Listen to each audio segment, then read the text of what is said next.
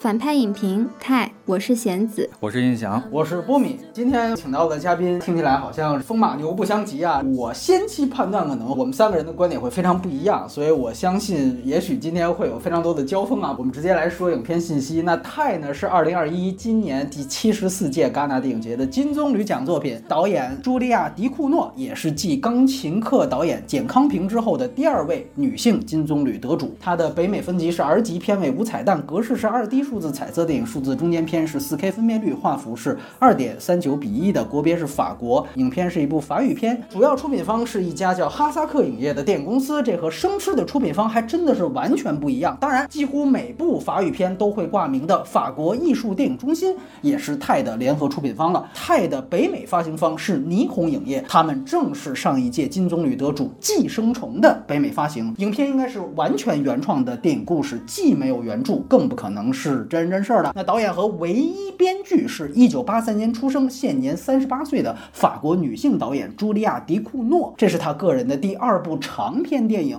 此前的长片处女作《生吃》，她也是自编自导，而且自己也是唯一编剧的。那《生吃》是入围过二零一六年的戛纳影评人周单元，头号主演呢是名叫阿加莎·罗塞勒的法国模特、媒体人和女权活动人士。她呢算是个素人演员，这是她第一次参演。电影，而后半段与他演对手戏比较多的，则是法国老戏骨文森特·林顿。林顿呢，是曾经凭借《市场法律》获得过戛纳和凯撒奖双料影帝的一位老演员。而影片前半段的另一位女演员加朗斯·马里利埃，则是导演上一部《生吃》的女一号。另外，饰演女主角亲生父亲的，其实啊，还是一位戛纳系导演，名叫。贝特朗·波尼洛，波尼洛导演的作品曾经三入戛纳主竞赛，甚至多过泰本身的导演。曾经指导过像《圣罗兰传》这样非常有名的电影了。摄影师鲁本也是导演上一部《生吃》的摄影，而配乐吉姆·威廉斯同样如此。但这位配乐师呢，来自英国，而且威廉斯也是柯南·伯格儿子执导的惊悚片《占有者》的配乐。而柯南·伯格的风格对这部泰可谓影响深远。影片首映就在今年二零二一。一七月十三号的戛纳电影节，一天之后就在法国主流院线上映。而泰的成本是五千五百七十万美元，目前的全球票房并不高，总计也只有四百四十六万美元。对比生吃三百五十万美元成本，全球收三百一十万美元，感觉他拍的片子都不怎么赚钱啊。而且听说这部泰还在法国本地呢创造了金棕榈电影最近几年的新低。当然了，疫情时期影院的数字仅供参考了，资源和。字幕最后说一下呢，影片的蓝光幺零八零 P 全高清中字资源已经出了，中字尤其是外挂的单独字幕，目前呢是只有一版，但除了少数的几个错别字之外呢，还算基本够看。大部分人看到的第一版资源都是有内嵌英文字幕的美版流媒体版，那个中字跟英字叠在一起还是挺影响观感的。所以如果你下了还没看，或者还想二刷三刷，建议你一定要洗成蓝光版的片源。这一版新的不仅没有英字了，而且声道方面也提升很多，但是这个电影目前没有任何发行 4K UHD 的计划。那么这就是泰的所有信息。下面我们还是插播最后录制的打分环节。我可能打八分。我们看了很多女性主义的电影，性别议题追求一个道德化的结果，但是不可能只通过道德化的语言去构建，这个可能会成为我们的约束。我们在很多女性或者是包括性少数作品里面去塑造的那个对象是一个非常道德完美的，或者是一个非常弱势的绝对的受害者。的形象，如果我们用这个去做自我要求的话，可能还是会把定义的权利交给更主流的一方。权利的合理性来自于绝对的道德，这是一个约束。我觉得太它制造了很多混乱，标签的混乱和它议题的混乱，包括它到底是一个酷儿主义还是女性主义，解读可以很丰富。但是混乱本身其实是有一个非常大的意义的，就是在对很多非黑即白的二元化的一些概念去进行消解。它是消解了一种绝对的道德两分法，我们难以用过去。的道德正确，或者是单一的立场、单一的理论去解读。当我们发现这个当中有问题的时候，其实也是对于观众的一个要求，不只是对观众提出，就是你要做一个更道德的人，让观众本身对于不可调和的矛盾去进行反思。我觉得这个也挺重要的。所以你有推荐人群吗？我觉得对于性少数议题跟女性议题很关注的观众，就都应该去看一下。他可能不会给你很直接的一个答案，但是我觉得他一定可以让你有一些思索，不管你觉得是批评还是肯定。印象这。边，这个分数变动好几次啊，最后觉得应该给一个六点五。这个割裂感，包括你给我的这个类型期许，感觉太不完整了。我给这个六点五，其实还有一个原因，就是我觉得金棕榈是有点过誉的。主竞赛我已经看了一半了，有各种片子都更更配得上金棕榈。这个片子更好的是导演奖、评审团大奖，最后大家博弈完了之后，就觉得我们这个一定得表达一个态度。当然前三分钟是不错，但是就是你整体来看，你肯定还得考虑一个作品的完整度、一个平衡性。对，推荐人群呢两部分人吧，十八岁以上的想了解艺术电影的，你可以看一看最新的电影节最尖端的电影这个议题已经到了什么程度了。嗯。第二个就是，但凡你是学文学理论、电影理论，包括学哲学的，都得看。我因为生吃我给了七分哈，我这个可能给七点五分吧。我认为它其实在很多方面还是非常先进的。小偷家族啊，或者寄生虫啊这些，不如这个电影在议题上给我新鲜感。而且本身它在类型片上，它拍疼痛感啊非常强。它在前三十分钟给你的类型片满足也是非常到位的。好，那么以下呢就是剧透线了，还是希望所有朋友看完再来收听。剧透部分呢，我们看豆瓣评分也比较低，要不然我们还是从优点来聊起。那要不然还是印翔来先说说。就是首先这个叫做什么身体恐怖片哈，body horror，在恐怖片这个类型里面都说是这个类型创新的作品，因为我也不看这个类型，我姑且相信这个事情，它在跟以前这些恐怖片的经典呀、类型套路在跟这个东西对话，这是一个非常好的事情。作为一个学者来说，看见这个太高兴了。我们所有的时髦理论都可以用上啊，就比方说那个关于性别的。呃，身份的这个什么性别的流动性、性向的流动性，然后赛博格，著名理论家唐纳德·哈拉维写了著名的赛博格宣言，然后另外还有一大套理论叫做触感电影，比方说索尔之子，他强调观众的物质肉身，他强调一个东西叫联觉，不是通感，就是你通过视觉和听觉怎么样反到你的触觉上面。这方面的代表理论家维安·索布切克啊，我就举这两点，你就可以看到这个东西学院派会有多么喜欢。完了。我们也听听贤子这边来谈谈。他在我看来其实是一个酷儿电影，就虽然一开始因为她是一个女性导演，然后演员又有一个女权主义者的背景，然后很多人会用女权电影的标准去要求这个电影。但是他也不管他在道德观上的一个挑衅的一个态度，还是他影像的一个呈现，其实都对这几年主流的一些女性主义电影，它是有一点超越性，或者是它有更多的反思性。虽然之前也有很多其他的酷儿电影了，但是将这个跟比如说朋克主义啊去。联系在一起，其实是一个比较新的一个东西。因为我也去了解了一下赛博格宣言这个理论，一开始之初其实就是一个酷儿主义和女权主义的一个思考产物。之前也有很多电影，它是表现人跟机械的结合，但是从来没有哪一部电影是把它联系到性别跟酷儿这一块儿。泰他这么做，还是对于影像表达跟电影表达内容的一个开拓，所以我觉得它是有思考的意义的。我觉得如果具体到文本当中呢，可以先抛出一个问题，中间有一场戏。啊，他在公车上，他遇到了一堆男乘客，不断的在用语言去性骚扰前排的女乘客。完了，这个女乘客呢，被逼的没办法，就向主角投出了求助的眼光。结果下一幕呢，主角就直接下车了。镜头的表意呢，明显倾向于在说主角并没有伸出援手。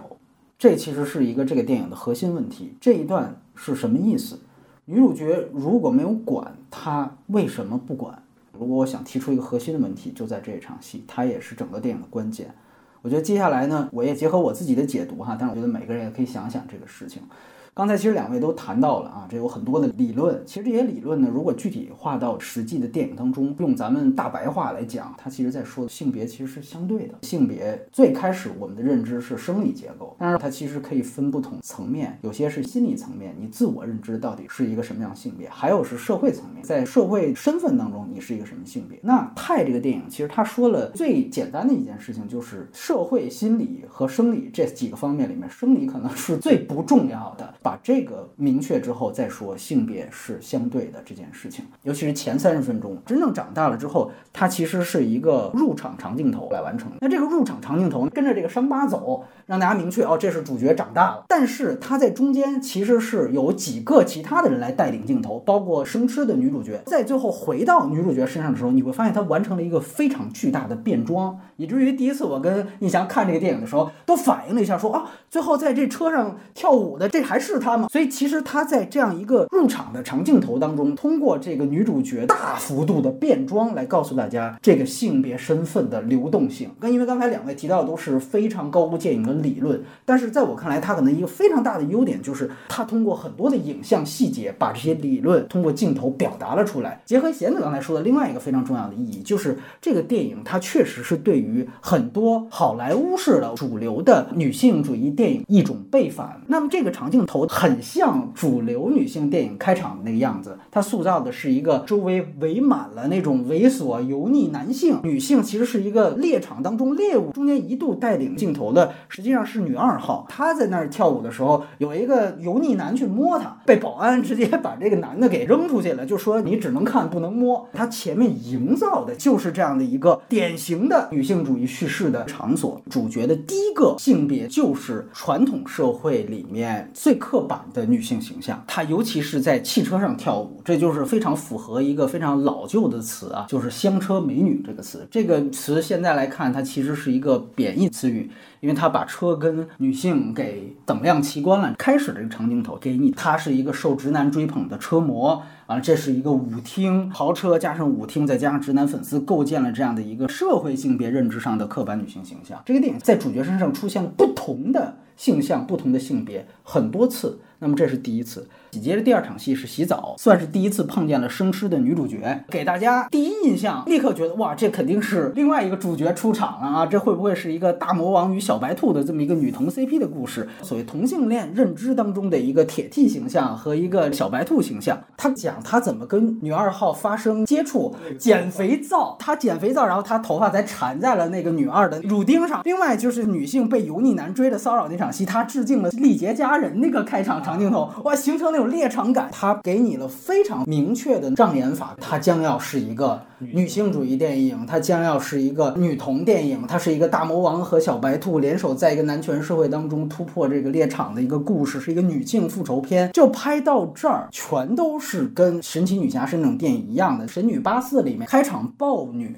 她就是一个被男性骚扰的状态。后来神奇女侠一出手就打的油腻男落花流水啊，就她这个开场。样子是完全一模一样的，包括之后如大家所期待的，他也真的和生吃女有一个女同的这种 CP 套路了。但是随之而来，他来了一场杀戮戏，这场杀戮戏是杀死女二开始的。包括他用第一场在车内反杀油腻男粉丝，同样的方法杀了女二。女二当时扑在他的怀里的时候，他先给女二捋头发，其实是他把他头发给拨开，把这耳朵给露出来了啊，完了再一扎。从这一刻开始，当然就颠覆掉前面所有。一切你的类型片既定框架，但它最牛逼的是，它不会因为反高潮而让前面说的这些剧情产生硬伤。这点是他比生吃要进步的地方。回到我们刚才说减肥皂这场戏，看似是一个哦，因为减肥皂互生情愫，但其实挂在乳钉上的这个乳钉的物体，恰巧是因为女主角的身体有肽，从小就有这个恋物癖。乳钉其实和女主角后来用来杀人的发簪是同一个物质材质。包括你看后来，哪怕他们两个人做爱的时候，他也一直在撕扯女二号的乳头，就他其实从来就。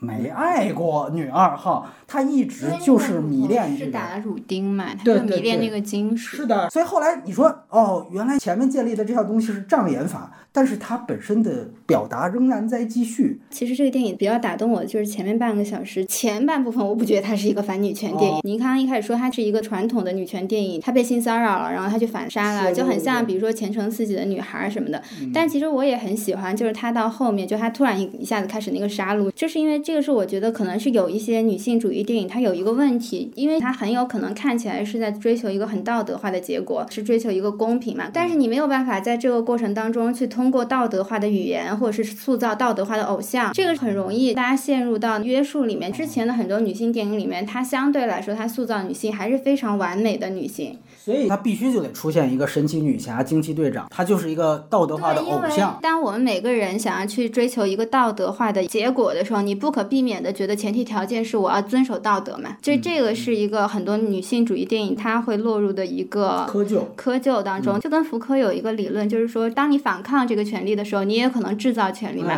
这就是女权主义者要面对的一个问题。当你追求一个绝对公平的一个结果的时候，那这个反而是不是在陷入窠臼？因为你还是必须得去遵守他的那个道德，然后去做这样的一件事情。这个是我觉得太特别好的，我觉得那是一个很重要的打破，就是对于很多以为自己要看一个女性主义电影的观众来说，对。这是一个非常重要的打破，就是当你陷入到一个思维惯性里面的时候，他其实是在问观众说，道德是不是真的那么重要？这个主角他是不是一定要去追求你以为的这个道德？其中最反政治正确，也是我觉得这个片子最逗的，就是那个黑人暖 gay 的形象。他生吃里面就有这种杀掉一个暖男的这种非常反叛，但是太幽默的桥段。尤其他选那个演员特别可爱，说话也特别萌，然后唯一一句台词就是说，大家叫我杰罗姆，你可以叫我小。小杰，然后还特别害羞的捂住隐私部位，先给一个女主角投入到她的怀抱的动作，其实都是为了照着她屁股 就一缩的。就是我觉得这个对观众是一个挑战，就是当你以为你要因为这个女主角的道德去支持她，当她变成了一个完全没有道德的人的时候，你去怎么去看待她呢？你是不是要用你过去的价值观去评价这个角色，不接受这个电影？这个导演和他的主角联合上生吃来说，都有一股就是这种生理反叛，尤其。这个杀戮戏，我觉得大家可以对比《王牌特工一》，有一个教堂杀戮长镜头，当时在大陆上那还被剪了。那场戏虽然大家都说好欢脱，在类型片里面绝对算是上十年名场面，但其实它里面屠杀的是。保守派人士，而这场戏完全反过来，他杀掉的所有人，从这个女二号，她是一个女童，到最后这个黑人暖 gay 的这样的一个形象，全部都是正正确标签。所以我觉得这个电影前三十分钟全部都是对于主流的好莱坞电影的消解。其实真正的核心是在主角，因为他杀了人之后，他要躲避警察追捕，他有一个功能上的要乔装为男性。这个乔装过程呢，也是通过痛苦的击打来完成的。这个击打呢，你可以理解为是一种变性手术外化的体现。但是刚开始的这个伪装呢，仅仅是逃脱追捕为目的。他是在社会其他人眼里面的男性，典型的花木兰的情况。但是随后，电影从社会认知上的性别转变，到真正开始发生了心理上的性别转变。最重要的，当然就是文森特·林顿演的失孤老头，对上了主角本身的一种恋父情节。这些方面让主角开始从心里说服自己，就是林顿的儿子。那么这个是从社会认知当中的性别转变，到真正完成了心理性别转变的开始。这里就回到我最开始说的那场公车女子求助的戏。单纯从剧情上判断，会觉得啊，毕竟因为他是逃犯，不伸出援手也是怕警察来抓我。那或者还有认为他无论逃到哪儿，这世界都是一样的操蛋，可能还不如回到老头家好。我觉得不是，他没有伸出援手，就是因为他从心理上已经不认为自己是女性了。前面他建立的所有的镜头语言都是传统的主流。有女性主义电影用的那一套语法，然后在这一刻突然一下子下车了。后面一场戏是他一下车，他回去之后就第一次叫爹了。就是在从这一刻起，他的心理认知就由女变男了。所以我觉得到这儿是这个电影最先锋的地方，可能也是它争议最大的地方，因为它并非简单的通过一套女权叙事来达到跨性别者叙事，相反。它是通过打引号的反女权叙事来完成这个表达的。如果这个身份认同的概念是讲国家认同或者讲民族认同，它特别常见。这场公车的拒绝援助，相当于《战狼二》里面的于谦儿、吴京啊，找于谦儿说啊，你看这个地方打起来了，咱们中国人得帮中国人。完了，于谦儿来了一句说：“哥们儿，这几天已经拿外国护照了，所以你说的这事儿啊，与我无关了。”那么对应到性别议题里面。其实就是太这场公交车的戏哦，我在这个时候我已经不是女的了，所以第一你要注意，他们是不会来性骚扰我的。开场的时候，整个脱衣舞娘的这个段落，它其实是一个被性骚扰的对象的。这个和所有的女性电影的开场，主人公遭遇的困境是完全一样的。但是你注意到到公车这场戏，那几个男的确实是污言秽语，但是他们主要在说的。是邻座的另外一个女乘客，为什么不是在说她呢？因为她在社会性别上已经是个男的了，而又因为她此刻在自己心理性别认知上也不是女性了，所以我也没有义务来伸出援手。这种在国族认同里面特别常见，就是我是不是中国人了，或者黑人是不是美国人，包括斯派克里自己有很多这种表述。我在二战当中，我虽然为美国效力，但是我是黑人。我发现白人欺负我们黑人的时候，我对于我美军这个身份有一个反叛。所以这种身份的叛逆，在国别认同甚至在族裔认同里面，前面有些导演就完成过，但是在性别认知里面，尤其是逆女性觉醒。这个湖光而起，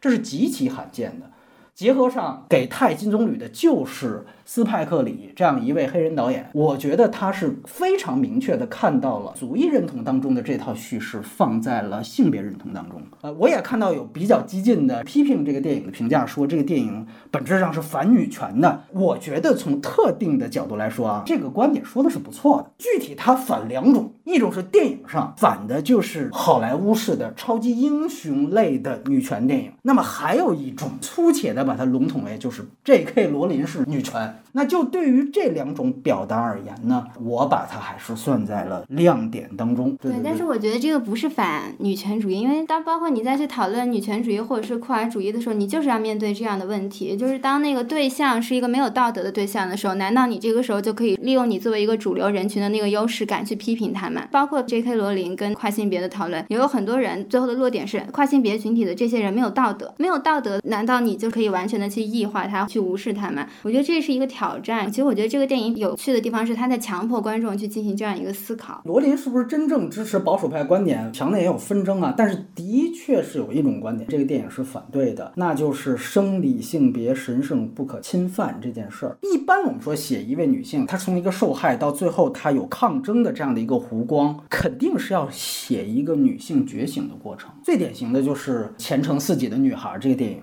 就是你骚扰我，我就瞪回去；你想捡尸，那我就醒过来。这是主流写法。这个片子你要捋，他也写了一个从被骚扰到不被骚扰的过程，但他给出的方案是我干脆换一个性别。敢这么写，胡光确实是另辟蹊径。这里说一点，柯南伯格，柯南伯格虽然早就拍心理创伤外化这件事儿，但是《欲望号快车》不涉及跨性别议题。在形式上，它确实有很多借鉴之处，我们缺点聊啊。但是在这个方面，泰是全新的。而且在金棕榈维度，我是布莱克的表达，小偷家族的表达，我之前见过；寄生虫的表达都见过，泰我没见过。我先说这么多，现在来说一说。但是我不是很同意泰这个电影讲的是那个性别身份的相对，因为其实性别身份的相对，它还是在指有一个性别存在。这个是比如说后现代女权主义，它一开始在提到的就是性别身份相对性，但是其实它后来就很快它进展到更新的一步了。泰其实讲的就是这个，然后包括赛博格其实也讲了这个。他是否认性别这个概念，他否认性别这个概念之后，那我们怎么去判定这个人的位置，就不再是以男或女，或者是他是不是跨性别？因为其实，在刚刚你的这个表述里面，他其实还是变成了他一开始是女的，然后他后来是男的嘛。但其实我觉得他从一开始太这个金属打在他脑子里面的时候，这个女主角她是没有任何性别身份的，她从此变成了一个跟所有主流的判断不一样的一个人，所以她不接受任何的道德审判，反而她最后为什么会死掉，就是因为她。在不断的主流，这个是被迫的一件事情。养父他一直在就强迫的去说你是我的儿子，你是我的儿子。然后他因为通缉令不得不去扮演这个身份的时候，并不是一个从由女到男的一个转换。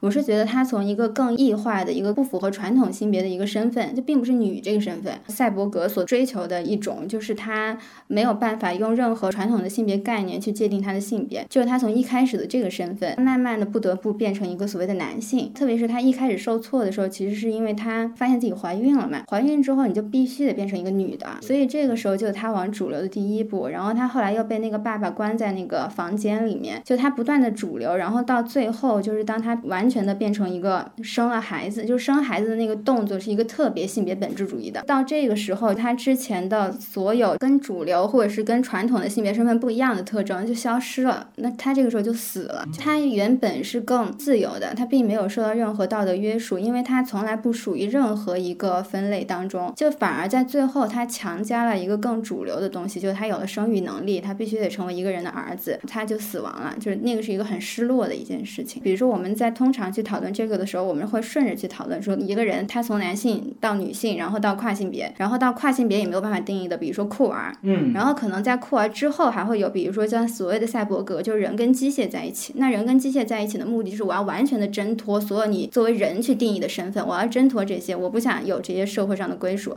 那他其实讲就是反过来的，他一开始其实本来就是那个很终极的样子了，但是他在最后因为怀孕，然后因为遇到了这个父亲，然后因为没有办法再出现在主流社会，如果出现的话，他就要被通缉嘛。然后最后生育的这个形象是一个特别有性别意识强烈的一个象征，然后那个时候他就死掉了。我去看泰的时候，我会觉得这是一个反过来的过程，其实是一个失落的一个过程。因为其实如果你只是说酷儿或者是酷儿身份的转化的话，有有很多电影已经讲得很好了，比如说像哈维尔多兰有一个那个双面劳伦斯，这个是我觉得太它比较特别的一个地方，就是它更进一步的否认跨性别或者是这个概念，它否认了，在一开始它就达到了，比如说这个赛博格所追求的，我不再通过我的性别身份去定位自己，而通过我有没有同类，我是不是那个最特别的那个，我通过这个去锚定我自己在这个社会上的位置。我觉得这个就是对酷儿主义，特别是对前现代的女权主义的很多理论的一个突破。波米，其实你没讲到那个结尾，生完孩子之后，他的胡子是长出来了。对，他生之前就已经长出来了。。你把它作为一个流动的性别来说，它就很有意思。就是性别对我来说，它更多的是一种权力关系。我们回到公车那场戏，它跟之前最大的区别是什么？之前它是一个特别女性复仇那种那种状态，是一个很有力量的那种女性，然后你马上就可以联想到神奇女侠呀。那场戏里面，她跟之前有什么变化？她穿了消防员的这个制服，文森林顿带着她去见那帮他的另外的孩子们，打引号哈，嗯。就是那个消防员的时候，你会看到，就是跟林顿一比，他其实是一个很瘦弱的人，就是我们暂且就把他这个叫做他的男性这个状态，他其实是很弱小的男性的状态，他其实是用这个外观来定义。那场戏我的解读跟波米倒不一样，之前她是一个 powerful 的女性，之后她是重新定义了自己。那在那儿，即便她手里有那个武器，即便她可以大杀四方，但是她随着她改变了对自己的定义，她的心理也改变了。那个地方更多的是个心理问题，而不是说因为我认同了男性的逻辑，他是要自保，他胆怯了。而不是扮演那个性别角色，人并不是天生就是因为这个性别，而是被塑造。大家都在这个社会上对就是扮演一个性别角色嘛。他那个时候扮演的性别角色就是一个男的，男的就是不会。不管他不是说我我是一个男的我就不管，而是说我要看一下力量对比，那几个人是那种特别刻板印象的麻烦制造者、老黑，然后阿拉伯裔什么的，就你就是你看着你是根本是打不过的，即便我手里有那个刀，我是打不过的。但是你要注意到前面他的一个无道德杀戮戏，他同样杀了那么多人，他就是做的相对的。前面其实交代出来他有这个能力，但是他的性别转换之后，他选择不这样做了。就是说，他的女性形象和男性形象完全是不一样的。女性的时候，你你会感觉他的个子特别高、特别壮，但是你看男性那个状态，他就变成一个收缩的这个状态了。我们共同。认可的一个点就是那个时候他已经跨成男的了，对吧？我的逻辑是因为他跨成男性之后，他是一个很弱小的人，所以他管不了。我就从来没有觉得他不管是因为他这个时候是个男性什么的，我觉得这个角色他不是一个道德。他在那个地方，如果他去救人，反而非常的奇怪啊。贤子刚才说了两点啊，一点是说觉得他前面是没有道德的，对，然后还有一点是说他觉得整个这个过程是一个消极过程，这是一个悲剧。我个人认为，就你怎么判断他结局，有两点要注意。第一点就是你怎么看待他是死了吗？他其实是一个重生。他最后讲的是他生出了一个孩子，完了这个孩子终于被这个尸骨老头抱在怀里，老头终于得到了他的儿子。你可以说他就像一个蛇蜕皮一样，他把旧我给扔掉了，最后他真的成为了这个老头的儿子。第二就是他是不是消极呢？就说导演怎么判断他这个过程啊？他最后用了非常明确的圣诞的宗教音乐，最后这场戏他拍的并不是很 悲壮，他反而是非常神圣的。喜悦喜悦的。我从视听语言来判判断，我很难去理解为这是导演在说这是一个悲剧啊。然后回答贤子刚才提到另外一个事情，就是说前面是无道德的，抓得非常准。整个这个电影在后半段，它其实有了这一个重建，其实是一个宗教式宽恕的一个过程。贤子认为是被规训，就是他在后面其实第一次学会了救人，这个救人是老头教给他的。就在人工呼吸那场戏，那是他第一次救人。在这之前，他是无道德感，但是在跟老头建立了感情之后。老头一步一步的开始教了他基本人性。我们说从世俗角度来讲，当然你不能因为你后边救了一个人，前面杀了那么多人，你就没事儿了。但是从宗教的角度来讲，这其实就是一个救赎过程。还有一幕，我觉得更重要的是，老头当时为了保护他的性别，把他之前的那个养子给杀了。他在那一场重新在消防车跳舞的那一场戏当中，他在幻影当中突然出现了那个被烧死的消防队员的幻象，其实代表了他终于。于产生了忏悔之心跟愧疚之意，这个情节在这之前是不可能在主角身上发生的。这些其实都是他逐渐有一个救赎过程的几点细节。因为前面你说他是一个完全生来艺术吗？前面的所有来由都是非常明确的。第一幕讲他小时候，他在那学引擎轰鸣声，踹他爸爸的凳子，到他长大了，他要要他爸爸体检。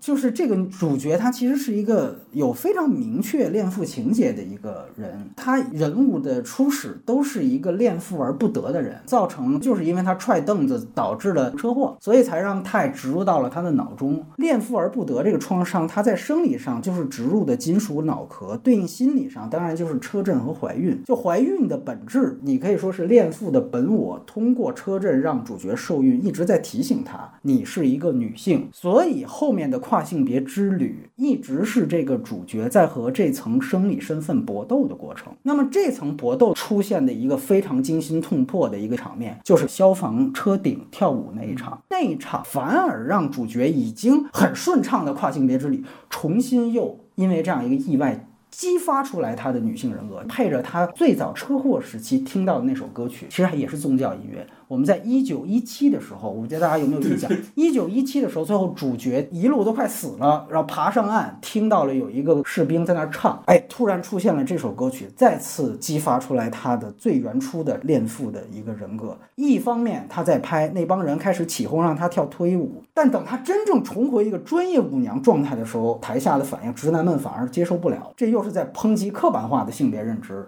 但是更重要的是，因为这个肌肉反应，这次跳舞看到老头背身而去之后，又是一个恋父而不得，所以他下一幕马上是跟消防车再次完成车震。那怎么解决这一切？因为快临盆了嘛，林顿扮演的这个老头他。虽然最后拒绝了主角重回恋父身份的接吻，但是他作为消防员也好，作为上帝也好，他出于爱救了女主角。那个动作设计也比较明确，就是我用人工呼吸的方式回应了主角的接吻，这就是用慈悲之爱来代替了主角的这种爱。他以这个方式最后达到了和解。这个和解完成之后，诞生出来的就是一个有钛金属脊梁的孩子。他被这个尸骨老头拥抱着，象征着一个重生。对，然后我其实可以给你另外一个框架，它是一个怪物片儿。用贤思老师的话说，就是它其实是一个被社会化的过程。你比方说一开始你无法驯服，包括就是你看它的攻击性，房间里那一场戏，就是他杀生吃女的时候，对对对，连杀那一大方，就是说你把它看成一个怪物，它是无法被规训的。后来是慢慢的找了一个主人，慢慢被规训。包括贤思老师提到，你说怀孕的一定是女性特有的吗？我不这么看，你把它看成一个就是。怪物寄生在他体内，就是这个钛，因为它这个科幻概念不是那么明确的。如果你从怪物这个角度来看，那它一开始它是不可调和的，那它后来是调和的。这个调和的状态就是它不光是钛的这个脊柱，脑壳也是钛。那我其实假设这个小孩其实他的骨架就是钛，到最后其实他是完成了一个融合。你可以认为他是被社会化了。所以你从积极的角度看，它就是一个有自我意识的过程；如果你从一个不积极的角度看，就是一个他被规训的过程。驯化嘛。但是这个是我对钛不是特别满意的地方。因为他在后面相互救赎，嗯，他还是在用一个很道德的一个东西去解决一个身份认知的问题，这个是一个很俗套或者是一个很退让的一个选择。导演自己定的这个类型里面其实是有科幻的，它是个生育的意象，但是生育不一定和女性这个性别联系起来。就是说，原来他认为这件事情是束缚他的，是那台车强暴我让我受孕的，这是不断提醒我作为一个女性。但是后来我的认知已经迭代了。就像印象说，它是我的一次变形，是一次重生。就是在我们女权主义者看来，生育就一定要跟女的绑定，因为男的不能生。这个我但如果觉得。都到人机的这个层面呢，它是一个现实发生的故事呀，就是当下发生的故事。哦我觉得这个就是看你是带入到一个什么样的一个想一个角色，对然后你去理解这个故事。是后边你把这个父亲作为一个主角的话，那哎他肯定得到他自己想得到的，他想要一个小孩儿，所以他就真的得到了一个小孩儿嘛。但是如果你是带入到这个主角，那他最后事实上他就就是物理消失了，其实就是有意义迷人的那个部分其实就消失了，然后他最后还是回到了一个相对来说更正统的。就更传统的一个结果当中，其实我是很喜欢这个角色前面他没有道德化的那个部分。举一个很传统的例子，比如说，如果你拍一个酷儿角色，像那个《沉默的羔羊》里面那个野牛比尔，他要杀人了，大家就会觉得这个是在抹杀跨性别嘛。但是在这个地方去道德化这一点，我觉得是很有启发的。是是是比如说少数人这个分裂，我们一直说性少数，除了少数这个概念之外，还有一个概念就是人。但是人这个分类就意味着这些少数的群体，他们还是要接受人的这个道德。那这个道德往往就是说你不可以反抗，你必须得表现得非常温顺。但其实这个是主流用来霸凌少数群体的一个方式。太前面就是这个女主角，她很主动地跳脱出来人的范围，她就不承认自己是跟主那她不用多数人的道德去判断，用自己的认知去判断自己的话，她就没有道德约束了。那这个过程当中受到惩罚的就不再是那个少数的人，受到惩罚的就是主流，就是划定那些范围的人，就是主流受到惩罚了。所以她在这个电影当中杀的其实都是正常人们。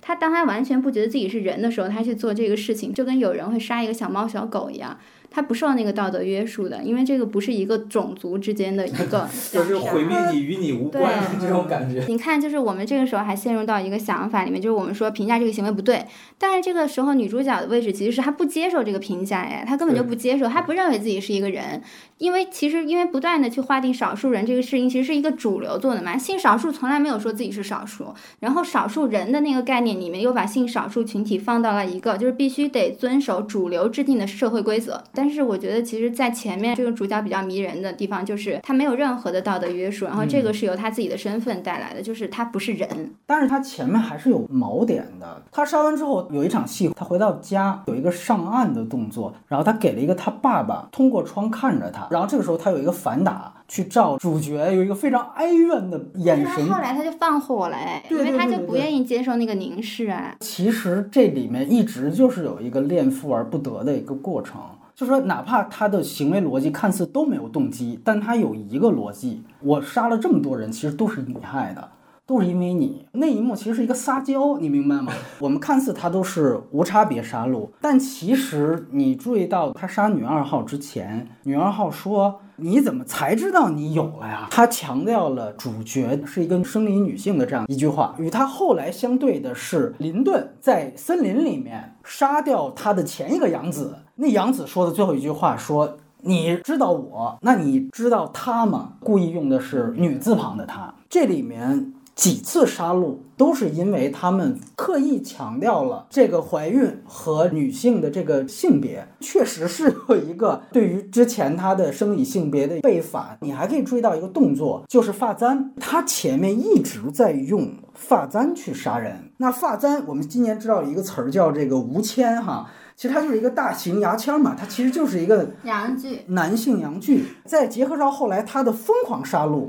他用的所有武器是比发簪更长的条状。他用了这个椅子腿儿踩死一个，完了用拨火棍杀了两个人。我觉得电影很明确的在表达他一直不认同他自己。原先的这个性别，还有一个特别好玩的，有一场戏就是林顿帮他打针，打针也是一个细长物体，他第一反应是拒绝的。所以我是觉得他最后其实是完成了一个找寻自己真实身份认同的过程。哎但是如果按照你这个角度去理解，就是有一个问题，就是他找到自己身份的那个过程是通过一个非常父权的男性去找到这个过程的。他被这个男性拘禁了，然后这个男性是一个，当他虚弱的时候，他还要去给自己注射的，就是一个非常父权的一个形象。然后我其实也在想，确实，如果你从情节上面看，确实是这个样子的，但它就是一种很 S M 的关系。您提到被拘禁这个事儿哈，也有一个情节，就是刚才提到公车那场戏。其实之前你不是想逃走吗？我把钥匙给你，你走了。当然你可以说理解这是一个高级 PUA 啊，但他确实你在法理上你已经挑不出这个问题了。完了有公车这场戏，完了他发现哦，我已经不是原来那个状态了，我又再回来。但是他必须得回来，有一个原因是因为他这个时候他没有办法再作为他自己的形象出现了，因为他已经被通缉了嘛，所以他必须得寻求一个可以保护他的人。然后这个人其实就是这个消防队长，因为他的身份是一个男性，然后消防队长他也是一个很主流。但如果他这么逻辑的话，都都不用走，我觉得在现实层面上对他确实也不差。其实还有一个细节，就是说，其实林顿的选择是他个人选的，但是我觉得林顿的性别观念还是挺开放的。你看他那个儿子小时候其实是有穿裙子的，对吧？就他从衣柜里找出那个黄颜色的裙子，对吧？然后他以这个认定你就是我儿子了。他自己的形象和他的这个性别观念，我觉得这儿还是挺讲究的，你看到吗？然后其实我还是想说一下视听，他到那个机场变装之前，镜头其实带点仰角，他找那种机位就是让他显得更有力量。但是之后就是你会看到林顿也比他高，所有的男的都比他高，就是他变成一个收缩的这个状态。没错，就是这是视听上面给的。包括与之相对的，就是后面再有那种聚会啊。可以跟之前的定场长镜头比的话，有一场是所有的消防员都在撞他，他其实用的就跟生吃的开场那个菜鸟学妹一样，对吧？就是你在这里面其实是最瘦弱的一个，他确实是在后面是有一个非常艰苦的博弈过程，他跟社会的眼光、跟自己的生理性别的搏斗过程，然后这个过程最后是非常痛苦，但是完成了。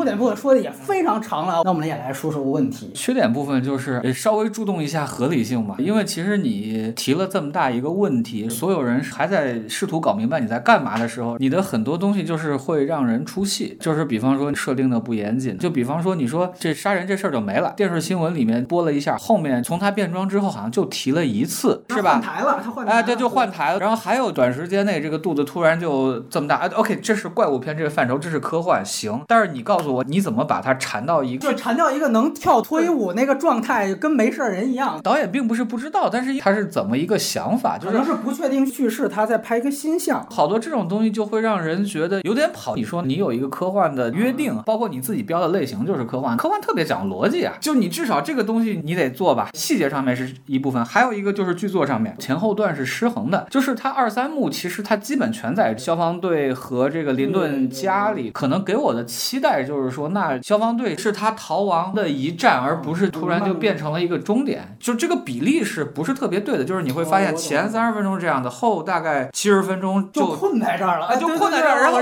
所有电影都在这儿完成了，就任一跌，完了就就停了。你前面那些铺垫其实跟前面三分钟其实我觉得没什么关系了。还有一个是柯南伯格那个欲望号快车，然后就发现开头简直一模一样，因为你这个汽车这个问题，它是一个特别北美的表达，就是你架在美国加加拿大这个汽车文化上面，但这个东西你把它挪到法国来，它有没有效？尤其它里边那些车啊，也都是北美式的。当然，我们文化研究有一些那个陈套嘛，就比方说汽车是什么？汽车是男人身体的外化，就是你搁的克兰伯格那儿特别顺，但是你搁在法国，法国没有这个文化呀。那你这儿你其实你借的是一个好莱坞电影的这个一个修辞，在这儿你其实没翻出来。比方说一个车展段落，你是一堆那种车，对吧？对。然后完了是消防车，你回去你看柯南伯格，柯南伯格那就是各种各样的车，它是跟这个人是有这个对话关系，在这儿，我觉得这个东西可能是他他没想出更好的，对，就没有内化的更好。对，如果在法国电影里面，这个片子什么逻辑，我自己看出来两个吧，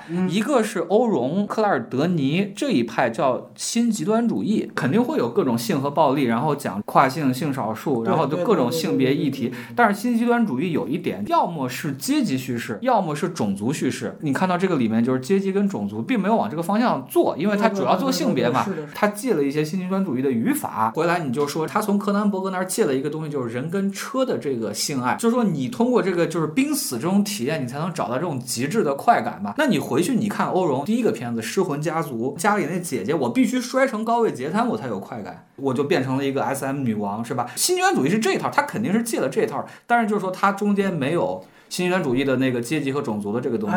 这是第一点。第二，它更靠近美国，但是又没有消化。第二点叫做《火焰宣言》。你比方说像贝特朗芒蒂格、冈扎勒兹这个片子，其实跟刺心关系很大。但是刺心它更多的对话的是加洛，就是千皇电影，它跟这个《火焰轩辕》的这个关系，当然不光是火啊，当然就主要是这个人工美学。它里面其实有那个各种就是那种呃特别塑料的那种光的那种打法。《火焰轩辕》我之前有一个朋友就有一个特别好的说法，叫做这个红橙黄绿都是紫。《火焰轩辕》它其实也是个小团体啊，它也是讲究那种过量的性和暴力、酷儿等等这个东西。我其实觉得它会受到《火焰轩辕》这个影响，这也不光是个缺点吧，它就在一个法国电影的这个语境和就是他从柯南伯格那儿借的这种设定，这个中间我觉得他没有调和好。就是你有一点说服我，就是这个作者他到底他结尾表达什么？就是我可能之前我觉得是他在表达一个很失落的东西，那如果他表达的不失落的话，那就是我比较 失落，因为我觉得他就很像是一个辣手摧花，最后有意思的人死了，留下来的都是很庸俗的人。因为我非常欣赏他前三十分钟后一个小时，他其实很像圣殇那样的故事，就是一对陌生的亲属，其实不是，但是最后变成了一个真正的亲人嘛。但是我能理解圣殇，因为它表达的是一个社会议题，所以和解非常的重要，互相救赎也很重要。但是比如说在前面，我认为这是一个库尔理论的一个东西，那道德上的和解能不能够解决真正的困境呢？它最后到底消失的是谁呢？就是如果我从一个对于库尔电影的理解，包括女性主义的理解去出发的话，我觉得它在后面对我来说就有一点庸俗化。虽然我可以理解他为什么要设置一个男性形象，就像说的，一开始他是一个很父权的形象，但是最后他跟其他的父权形象不一样。这个父亲他可以接受小孩去穿裙子，然后可能在这样的基础上面，这两个人去达成了和解。但是可能对于我来说，就是和解这个事情重要吗？我到底想从这个电影当中去得到什么？包括你刚刚说恋父情节，那其实这是很像一个像苦月亮一样的故事，就是他最后的这个和解的这个过程，有一点在消解他之前的那个先锋和那个挑衅的那个感觉。但是我觉得我尊重导演，他可能他就想拍一个这样的故事，但是可能对于我自己来说，我会觉得他的后面一个小时虽然在戏剧结构上面更精巧一些，但是我觉得就是本身那个和解的那个过程跟结尾，并不是我所想看到的。我觉得可以统一两位的意见啊，就是进入到林顿他们家跟前面不是一部电影，这个割裂感其实非常明确的。就借着刚才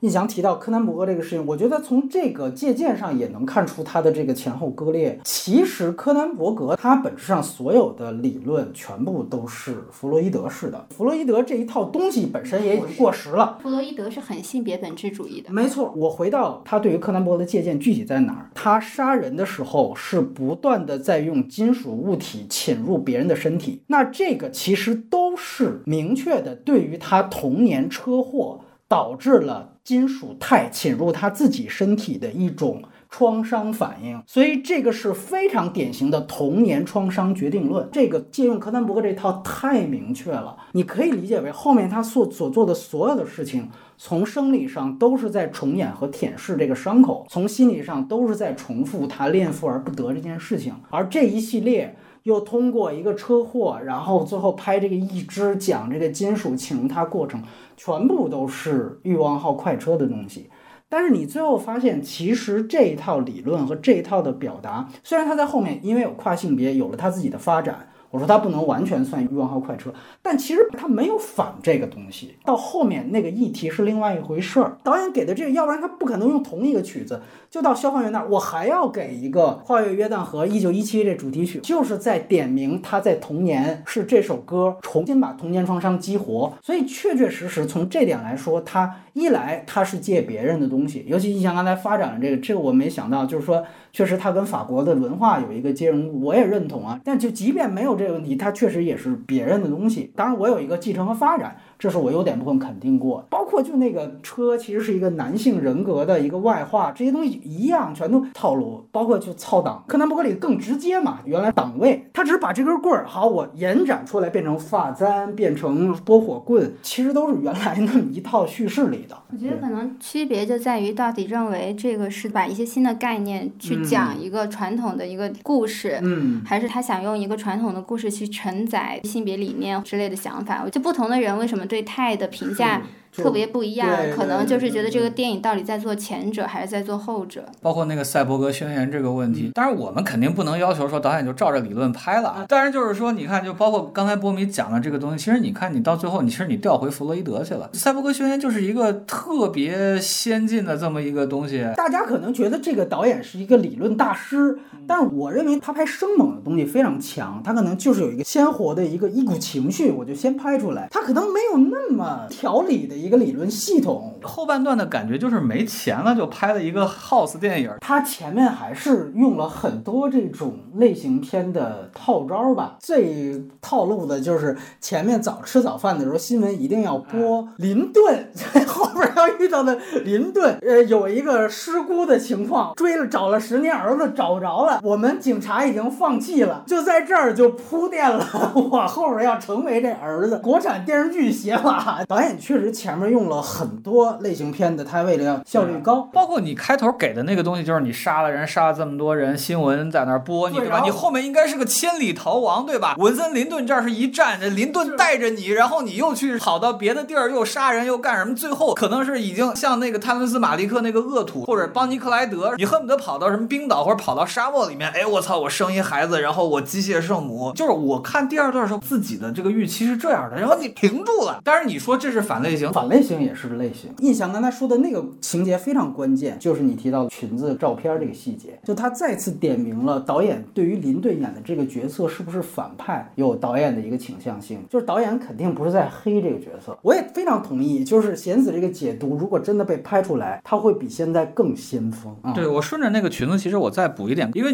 那个女性主义或者女权主义一个词儿啊，feminism，还有一部分就是在讲，就是说到底这个社会规训对这个各种性别的压抑。你看林顿也是在被压抑，因为他要维持那么一个形象，所以他要打他维持强者，哎，他要打对类固醇，就是你看他花了多少这个笔墨来讲他痛苦，就是说林顿肯定不是个反派。那从这个角度想，你知道这片子像什么？像小偷家族，他是个 family 这个消防队，然后你看到这个父子关系，他其实通过这个制服，我父女一套制服，包括就是咱们刚才就分析了好久的那公车回去那场戏，他第一次认爹，认爹完了，他干了一件事情是剃头，剃头这个事儿就太老的一个啊套招了。就我变了嘛，变成儿子了嘛，我起码要是做出这个努力。就是你刚才提到小偷家族，他有一点不一样，就是小偷家族当然不会做出他杀掉他前一个养子这个事情，他其实有一个表达在说，社会其实应该给予这样的角色一个宽容。然后他怎么样去做给予这个角色宽容呢？他就设定了林顿这样一个角色。我觉得导演的表达没有太大的立场问题，就他当然认为，就是你前三十分钟，你哪怕做出了这样一个杀戮，他仍然应该被允许存在的，甚至仍然是配备得到爱的。这个落实，它变成了一个可能相对窠臼的地方，就是我真的我给他写成一人物吧，让他来完成。就是一上来，他一开始就想开车，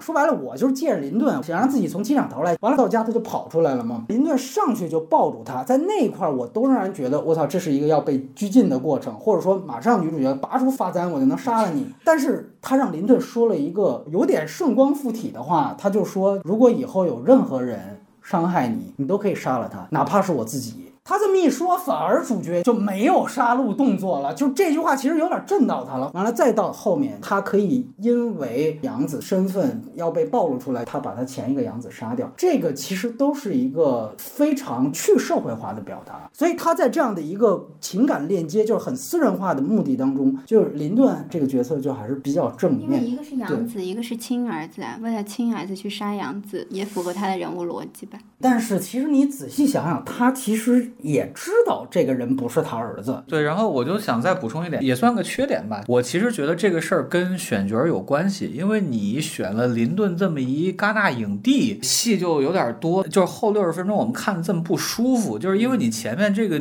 全是这女女女孩的这个视点，你到后面就是林林，就是你的转视点了，也很拧巴。如果他转视点的话，他就没道理拍一个女主角转视点就会有一个问题啊，就会觉得这个男的要一个儿子，然后他有了一个儿子，是是是然后还很积极。但是如果你拿女主角的视点视角去看，你就觉得哎，你说这个是对的，是的。如果你就是想讲一个这个人从没有意识到形成意识，到最后完成了呃身份认同这样一个过程的话。那你应该就就着主人公自己试点，你不能单独去给林顿开了很多场，尤其是讲他的痛苦，它就会干扰这个事情。那我们再回来就是，那就是他赛博格的不够彻底嘛？对，他不够先进。就是他这个文本本身讨论起来，它可以提供一个很复杂的一个讨论。就是其实这个女主角她是一个恋父的嘛，她她最后包括她一直跟着她的父亲去那个消防队什么的，就是她跟她的父亲其实又构建了一个比较传统的一个家庭。那这个家庭是一个很传统的一个父权的家庭。就是我们刚刚说革命不彻底，那革命不彻底，其实它也是一个很现实的情况，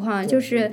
就是我们不断的去解构，然后不断的让性少数群体，就是包括少数群体确立一个新的身份。那这个新的身份会不会又重复过去的一个权力结构？我觉得这就是一个问题。就是就是我们平时在，比如说你你去做公共倡导的时候，你会说你不应该用个体去要求道德，就不管是嗯性少数群体还是跨性别群体。但是其实这个当中，比如说还存在一个问题，就是我们有的时候私下会觉得男同性恋有一个很强的鄙视链，他们会喜欢崇拜，就是很有雄性。力量的人就是崇拜爹，包括比如说像跨性别群体当中，其实也存在一个鄙视链，就是特别漂亮的跨性别，彻底改了身份证的这种跨性别，他会鄙视身份证还没改的少数不彻底的跨性别，就是他作为一个少数群体，然后在解构了过去的身份之外，他又建立了一个新的身份秩序，一个鄙视链。就是对于我们来说，困难的并不是说我们不去要求他的个体道德，而是当我们发现社群内部又出现了一个新的鄙视链的时候，你怎么去打破这个鄙视链，然后怎么在这个当中去解。放心的少数，这是一个会不断面对的问题。就如果你去看泰这个女主角，她除了是没有道德的之外，但她依然是一个会服从于一个更强大的父亲的身份的一个人。她内心其实是认同一个比我更强大的一个人，然后让她保护自己。那她最后，如果我就是最后恰巧回到一个最传统和主流的价值观，可不可以呢？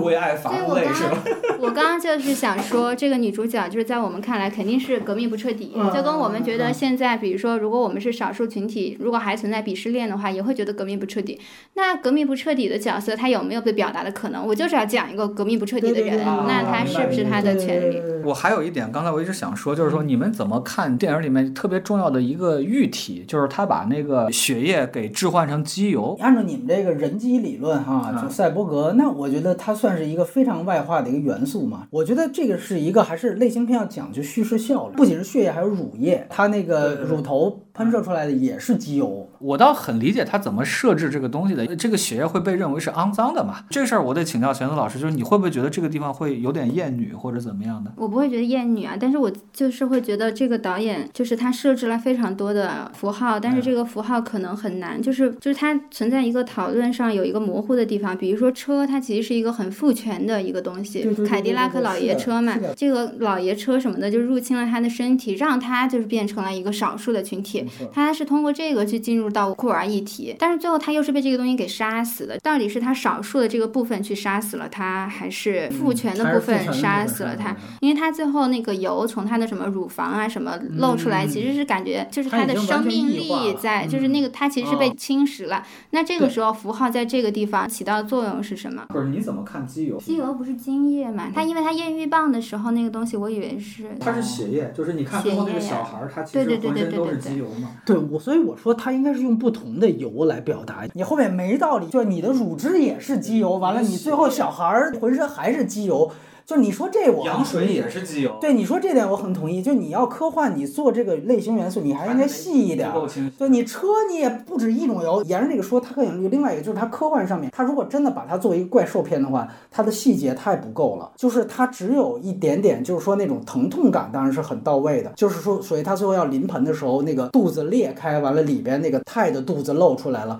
但是它在中间大量的，应该说每时每刻你都应该给它有身体的变化。话它怎么样态化？你应该有更多的细节去呈现，甚至它没有生吃里面展现它变成一个动物的细节要多。很统一啊。它作为一个怪兽片，它的怪兽设计是不到位的。它车的东西也都是，就刚才贤子说那点我很同意。就它这个电影符号特别多，但是它的细节是不够的。就比如说，还回到那个欲望号快车，它其实给了很多那个车撞完之后的那个一个车的残肢跟人的残肢的这个对照。身体恐怖片，你得把身体。恐怖这个恐怖感拍出来，它呢前面我觉得疼痛感是特别强，但是就具体他怪兽人设上，他打造的东西没有太多，反而就是前三十分钟最开始那个，你记得就是小时候做手术，我以为后面都是那样，哦，那开始拍的挺棒的，是吧？你随着你任何身体变化，你都应该有那种疼痛级别的身体异化。它最后其实就人化了嘛。它这个各种这个疼痛，它是按那个疼痛级别，你记得有那个分类吧？什么分娩是什么十级？哦哎对对你看它是个逐渐增高的过程。因为它那个被异化的过程可能有一点太简单了，他就是用痛来表示，可能这个就有一点过于简单了。我还想到一个细节，就是基本上更能增加了，就是导演歌颂这对父子关系吧，其实就是他们救的那对儿，救的那对儿其实是一个，就说白了是妈宝男是一妈宝男，包括就是说儿子一不行，妈先晕菜了，然后最后其实你会发现是通过这个去救，就告诉你，其实我们是在自救嘛。那个林顿教他说你怎么样用人工呼吸，然后到最后其实这人工呼吸又用在他自己身上，所以我说他后面是一个特别传统救赎的过程，就是从一个野兽变成一个人了。因为这个孩子他太先进了，如果太这个概念是一个很赛博格的概念的话，那这个孩子一定象征于重生，他一定不是悲剧，但都如果你从。女性主义的这个角度就是去看的话，那这个就是对一个新生儿又去取代了一个母亲。他是把钛看成一个生物体。首先，第一点，我们不能把它看成人，在这个混合体里面，这个赛博格里面，就是它的重生状态，它是把钛作为它的骨架了。其实它是一个重组，所以它到最后就是我，我可能觉得更明确的还是个变形。如果它是一个重生的一个选择的话，其实我也觉得它是一个很妥协的一个结局。困境没有办法解决，寄希望于下一代。那从一个对自己身份认知很混沌，到最后找到了这个身份认同，我觉得身份认知是一个被规训的过程啊，就如果你用任何的理论去看身份认知，都是一个被规训的东西。我说这个电影我们在这儿缠了这么久，可以说为一个缺点。这个缺点就是说你我多元化嘛，可是优点有多异性，那就是好电影。我还是这个应该是一个切近的开放，应该是优点。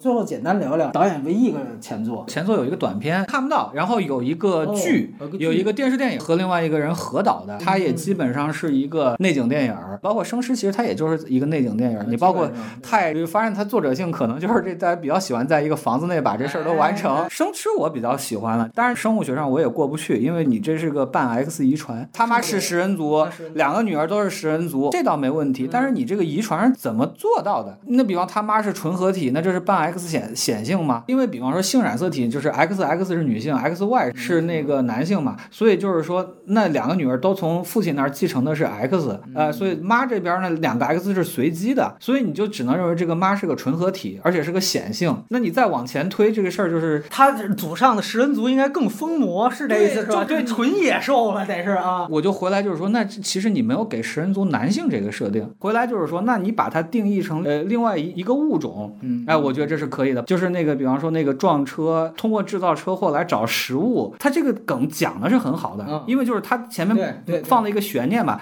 到最后其实那个他才明白，就是说那个车祸是怎么是是碰瓷儿造成的。哎，而且他有一点特别先进啊，就是说那个嗯他跟他那个室友 gay 两人还做爱了，这就完全反这个各种什么性别性向本质主义，而且最后就是把那个暖男给也给吃杀了对也对对对给吃了。包括结尾那个悬念也特别好，但是这儿我就得问一个问题，他就有点像那个吸血鬼那个设定，就是有素食吸血鬼，我们喝袋儿装血，对吧？哎哎，我吃就行了，我不一定要把人弄死。那所以那个结尾虽然很动人，但是我一想，你早干嘛去了呀？对对呃，它有点这个问题，但那个片子我挺喜欢的，对我来说是个七点五，哎，豆瓣我能给到四星这么一个状态。而且那个片子搁在那个大的这个脉络里面，叫作者风格的类型片。可能最近福茂越来越强调这个东西，讲刁亦男啊，或者我就是寄生虫也是，哎，这作者风格类型片，这是挺不错的。这回带着泰的视角再重新去看《生吃》，你发现有一些还是比较相似的一些点。他们其实都是作为一种非常有攻击性的少数人群，但是他仍然会强调说，这样的人仍然是。他们得有爱。还有一个很好的一点，就是你能从《生吃》里边更多看到这个导演拍这种生理性的疼痛。触感真的是强。我这次还特意回看了一下《欲望号快车》的这个 4K 版本，你就会发现，在一个更高清的环境下去看这个老的电影啊，很多地方就很可笑、很特摄了。但是这个导演，我觉得他用了很多方法，真的都太牛逼了，就是那种头发头发，就是《生吃》里边他有那种，就是他体现出这个他往出拽头发，拽不完的感觉。我这次再看还是如坐针毡，这个恶心感、这个恐怖感是真的有。再有就是他吃他姐姐这个手指这段，我操，这真的是强。他其实特别懂这个事儿。就如果你看好多人，如果上来我去吃这样一个手指，他会非常缺少疼痛感。他前面一定要拍他跟他姐姐的关系。完了那场戏你注意到特别明确，是他姐姐帮他除这个阴毛，其实是 那个用那个什么蜡什么，咱也不懂啊，往上就撕，那个疼痛感先强，他就直接先扯。我那一段说的那什么一点，他其实整个电影都是一个。姐妹撕逼的过程，然后撕完之后，你可以说那个其实就是有一种暗中报复的地方，然后他一下子一踹，然后他把他的姐姐的那个那个那个手指给给夹断。你以为所有的疼痛感到这儿不是，这只是一个前戏，完了后面真正的痛感在于你前面知道这是一个活生生的女二号的手指之后，他再去吃的时候，这跟他之前你去拍他啃。三文鱼完全不一样，它跟泰很相似的地方就是在于，看似它是一个社会化的表达。开始以为这是一少年的你，乖乖女，优等生，完了进入之后上来就是被这种兄弟会式的霸凌，就跟消防队那一样。你本以为这是一个菜鸟在这样的一个过程，完了三十分钟把这个铺垫之后，后面马上来一个反类型，就这个确实是跟他泰这是如出一辙的。当然泰可能加的议题更多一些。这个剧作比那个好一点，就是说它剧作它那个悬念，它的那个最大悬念点在。设定，你发现这是这是个食人族家庭，你一开始以为是干什么，结果你后来发现，我操，食人族可以。这个梗埋的是特别好的。回来说这个触感电影，就是触感它有好多种，就比方说，所以你你怎么拍食物？有些导演拍食物，你就拍你就拍的就是你觉得我操特别特别想吃。有些人拍那食物，你觉得特别塑料，那这是怎么回事？所以那个触感电影研究这个触感，现在是一个特别大的命题。这其实是个观众视角，就是我们怎么认知电影。所以就是说，它是通过视听，然后我形成别的触觉、味觉这些东西。比如说你提到这个味觉这个事情，我给你举个例子，《生吃》里面这个例子就是它。他用狗这个方法，我觉得特别牛逼。就是他两次出现狗，开始就是那个狗往往女主角脸上扑，他就把那个狗给挡回去，就是你不要舔我。我觉得当时是注意到这个，就是能够强调这个女主角跟其他的小清新女主角不一样。这次我注意到的是那场撕逼的戏，他在那儿已经摆好了那个样子，准备要去剃刀边缘的时候，那个狗先扑上来。动物性是一方面，另外一方面就其实它拍出了一种气味，包括你看后来他马上给到这个狗舔人血，然后他就说这个狗一定会被处理掉，因为它舔了人血，它就会爱上这种感觉。其实他就用这个狗去说女主角嘛，它里面也有一个非常牛逼的议题也在这儿，它跟传统的女性议题不一样，是它前面有一场。辩论说那个艾滋怎么传的也是瞎聊，说就是因为一个男的跟猴子发生关系，女主角就说他其实本质上也是强暴了这个猴子。他那个男的 gay 蜜就说说这猴子怎么还有强暴，就是你无法把强暴运用在动物身上。完了他说不是，他说当猴子能照镜子的时候，他就有自我意识。所以我认为，呃，猴子在被强暴的时候，就像女性被强暴一样。完了他说完这句话，啪一下旁边一个女性接话说：“你的意思是女性就像猴子一样吗？”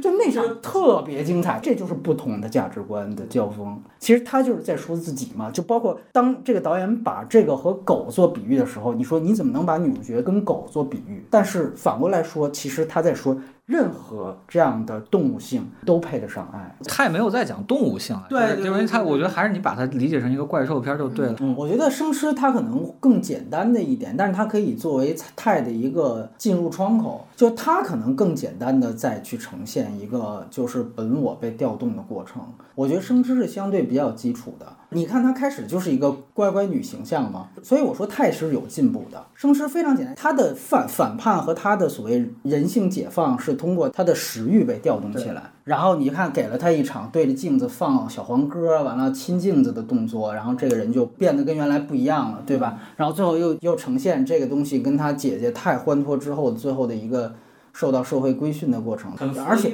而且他非常本我，就是说，因为你你其实是压抑了你的一个兽欲本质上生吃，它可能还停留在那个类型片范畴。你对类型片不要做一体要求，但是它就有一些零星的东西。里面她的姐姐，一来是自从你小女儿出生之后，我就失宠了嘛。到最后他爸落款那话还在说这个，一切他姐姐跟他争宠的原因都是因为他跟他妹妹这么一个资源分配的问题。但是他姐姐有一个带领他，就是有一段站着撒尿，你记得吗？他姐姐可能都不是一个女同性恋，他也许他姐姐就是一个跨性别者，他妹妹没有办法法完成站着撒尿这个事儿。你当时看你就觉得这是一个类型片屎尿屁，后来你连上菜发现，我可能他是还是有点表达在里边。包括就你回到那个他说猴子，你怎么能把猴子比喻的像？女性一样，可能在他看来，反驳的那个人自以为很有道理，但其实导演不站在他那边。对，是嘲笑呀。他是在嘲笑那个反驳自以为很有道理的人，就真正是一个很反对本质主义。对，这是你说的本质主义，就是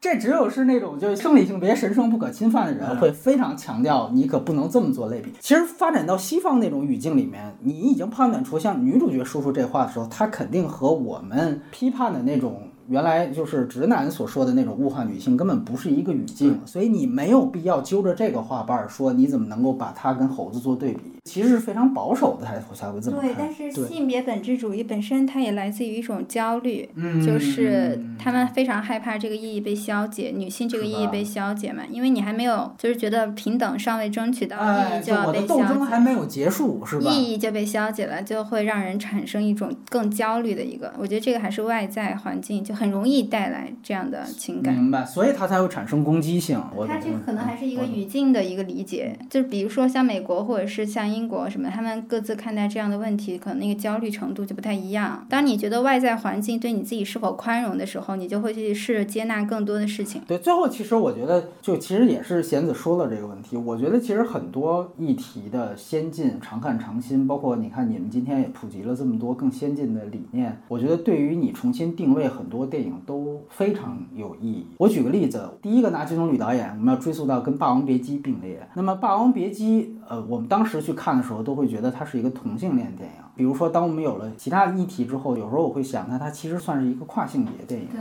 对吧？甚至它就有了新的角度，就程蝶衣，他也许不是一个同性恋，他是一个性别扮演，他是一个女儿身嘛。他为什么老念错“女娇娥”这个台词？可能在这里面，她是一个女性，她对于段小楼有爱。就会有新的解读方式，但与此同时，这就跟我们回到泰一样，就是他们都是金棕榈电影，你也不是说我们就要被统一种标准答案去框住，期待着大家能用赛博格宣言的视角再去看《霸王别姬》，也许有新的 视角再出来。不过你还真别说，那个因为索布切克写这个触感电影的时候，他用的就是钢琴课的例子，那个什么泥泞，然后说那个靴子的泥，什么砍手指什么这个，这是索布切克举的例子。就钢琴课其实是对的，我记得中间好像有。是他掰断他手指什么的，我操，那段确实是很生吃，对对对。而且钢琴课它其实显然也不是一个，就是如果你跟现在的电影，就是比如说像爆炸新闻之类的去对比，它显然也不是一个很传统的一个女性主义电影，它没有塑造一个道德上一个纯洁的一个角色，这可能跟金棕榈就是它一脉相承的一个要求。比如说你把爆炸新闻做一个社会问题片去看，它显然是非常有必要去讨论这样的问题的。但是最后，比如说你这样的电影，它其实。最后很追求一个非黑即白的一个结果，但是就比如说，如果你站在比较后现代性的立场上去追求黑非即白的一个结果，本身就是在赋予那个判断你的人权利，那最后会不会是一个对你自己权利的一个消解？就是女性主义电影，它肯定不可能就是只执着于塑造一个完美的女性，或者是一个道德上无瑕的一个女性。这个很重要的就是需要更复杂的，对观众更具有挑衅的角色。你觉得对于咱们当下中国这个环境哈，你你怎？怎么样去理解？大家会认定生理性别还是很重要的这样的一派的观点。这样一派的观点其实是一个很早就出现了的观点，包括像美国第二波女权运动的时候，它还有一个政治女同性恋。因为比如说在我们这儿的环境哈，就中国的环境，那也许它这个社会发展，它确实也没有到那么先进的地方。那它是不是说在当下这个土壤里，它还有一定的？正当性，或者说是有一定的意义呢？就是我觉得，首先它因为一个外界环境的一个焦虑，然后大家觉得资源是非常有限的，如果给别人的话就没有办法给自己，这个是一个很外在的一个焦虑。然后会觉得，如果你把矛盾直接的指向父权，可能它是一个更有风险的一件事情。但是其实。因为你在网络上面讨论或者是去指责性少数群体是不需要付出什么代价的，特别是在我们的这个环境里面，那大家会自动的去选择更安全的议题。就如果你讨论其他的议题会炸号，然后会遇到危险的话，那大家就自动的会流向那种特别安全、特别保守的议题，这是一个很自然的事情。然后还有就是，就是你以什么去支撑你去做这个理念也很重要。就是比如说，就是我作为一个女性的这个性别，然后我去讨论这个议题，就是确实会觉得你去消解女性这个身份，对于我来说就是一个冒犯。就是有人会觉得，就是约束女女性的正是这些概念，就是正是这些概念性的东西，正是这些性别本质的东西，同样也在约束女性。那她可能就会寻求一个更进一步的一个解放，就是更进一步的意义的一个消解。我觉得这些就是大家，就是你觉得什么在压迫你？你觉得是那个资源的不均衡在压迫你，还是你觉得那些意严苛的意义的定义在压迫你？你就会很自然的去选择你要走的一个路径。所有的这些观点，它都不不等于女权主义。女权主义是所有这些观点的集合，然后包括我们的社会倡导这一块儿。出现什么样的视角，就是也非常的重要。比如说，就是对跨性别群体，就是更宽容的地方，酷儿视角、性少数视角，都是在跟女权主义同步发展的。嗯，所以这个当中有一个议题的一个交锋，然后促使大家去做出选择。但是在我们当下，性少数的这个视角是没有的，因为它不被允许出现在公共场合去讨论，所以它潜移默化的这个讨论环境就会对这个参与讨论的人去有一个影响。还有一个我觉得比较重要的是，我们很多时候就是像我说的，就是我们大家陷入到这个就是这个道德的要求当中，就是倡导权利的人必须得是道德上毫无瑕疵的人。所以就是当我们讨论到性少数议题的时候，其实我觉得这是一个利用最简单的 J.K. 罗琳的这件事情，他在简中互联网有这么大的讨论，不只是女权主义者在讨论，就男权主义者也在讨论。他们讨论这个的立场，就是在说跨性别群体是有问题的，所以你们不配取得权利。就是这个是我们很多时候就是作为主流的人对于少数群体的一个一个道德绑架或者是一个要求。性少数群体追求的公平是一个道德导向才有公平，所以就会要求你追求这个东西的人必须得具有道德。比如说，在国内这个观点如果有市场的话，是因为我觉得这是一个被，就是这是一个女权主义者被利用的一个市场。所有的这些结论最后导向的，其实就是你必须得具有充分的道德，你必须得不损害其他人的利益，你才可以争取自己的权利。那这个议题最后伤害的，我觉得它肯定还是。就是所有就是有可能成为弱者或者是不主流的人，比如说女性在某一个瞬间也会被那些男权男权主义者指责，你自己也有问题，你没有尽到应尽的义务，你怎么可以要求权利呢？他利用了很多就是对于性别对于自己的那个资源和环境有焦虑感的女性，然后包括利用了很多对于 J.K. 罗琳很有感情的书迷，但是最后因为这是一个统战策略。对，它是一个统战策略。我觉得它最后背后的逻辑就是让这个观点深入人心，就是你必须得完美，你才能够得到公平。它这是一个特别特别危险的一件事。我觉得平等主义很重要。你自己做权力倡导和你自己就是追求你权益的那个基础，其实并不只是因为一个单一的一个标签，其实还是因为公平主义。我觉得贤东老师说的这个特别重要啊，但是就还有一点就是，呃，在这儿简短引用一下戴锦华老师，你其他很多议题我们不能说的时候，就性别现在是一个唯一的我们可以讨论的这个，也越来越不能说了，就是现在目前还开放的一个空间。我更想把它译成，比方说女性主义啊，女权其实就是老被污名化嘛，所以我们就干脆就女性主义。女权主义它就是。很强调权力倡导，有这个色彩。但是如果你去分析一个电影什么的话，你就可能没有办法用女权主义来要求，因为你不能要求每个电影都做着权力倡导。那本来就是一个词儿，你为什么在中文里面出来两个词儿？哎哎，其实就是因为在翻译的时候，有些人想强调那个事儿，他就变成女权；有人想到这个事儿，他就对。所以我觉得就是还是珍惜现在的这么点儿空隙吧。你去讨论怎么打压少数群体，这个是最安全的一件事情。所以那你觉得这里有没有？他也是有一个求生欲的。就是我，我们我觉得所有大家默认，就是我们不要去讨论，我们不要去帮助这个弱势群体，他们会侵犯我们的权利。其实这个当中默认的一个逻辑就是，我们没有办法向上去要更多权利了。现在就这样了，对，所以他这个焦虑其实是也可以去理解，因为大家好像默认外部环境不可以改变了，现在大家就来分这个蛋糕，我有这个蛋糕，你就没有，这是一个底层互害了就。就是这种制造焦虑的这种方法，其实就是可以让大家就是变成一个互相指责，没有办法去向上去要更多也也权利。也没有办法把这理给理顺了的这么一个可能性。但是你你会看到这个事儿，就是它其实是个传播学的东西，就是我制造对立就会增加传播嘛。当然还有就是罗琳他上来就是说我特别完美无瑕，我被家暴，我怎么怎么地，他也去找道德这个事儿。他其实还是比较强调受害者叙事。这最后他的讨论就变成了你说你受害，我说我受害，这个讨论他肯定。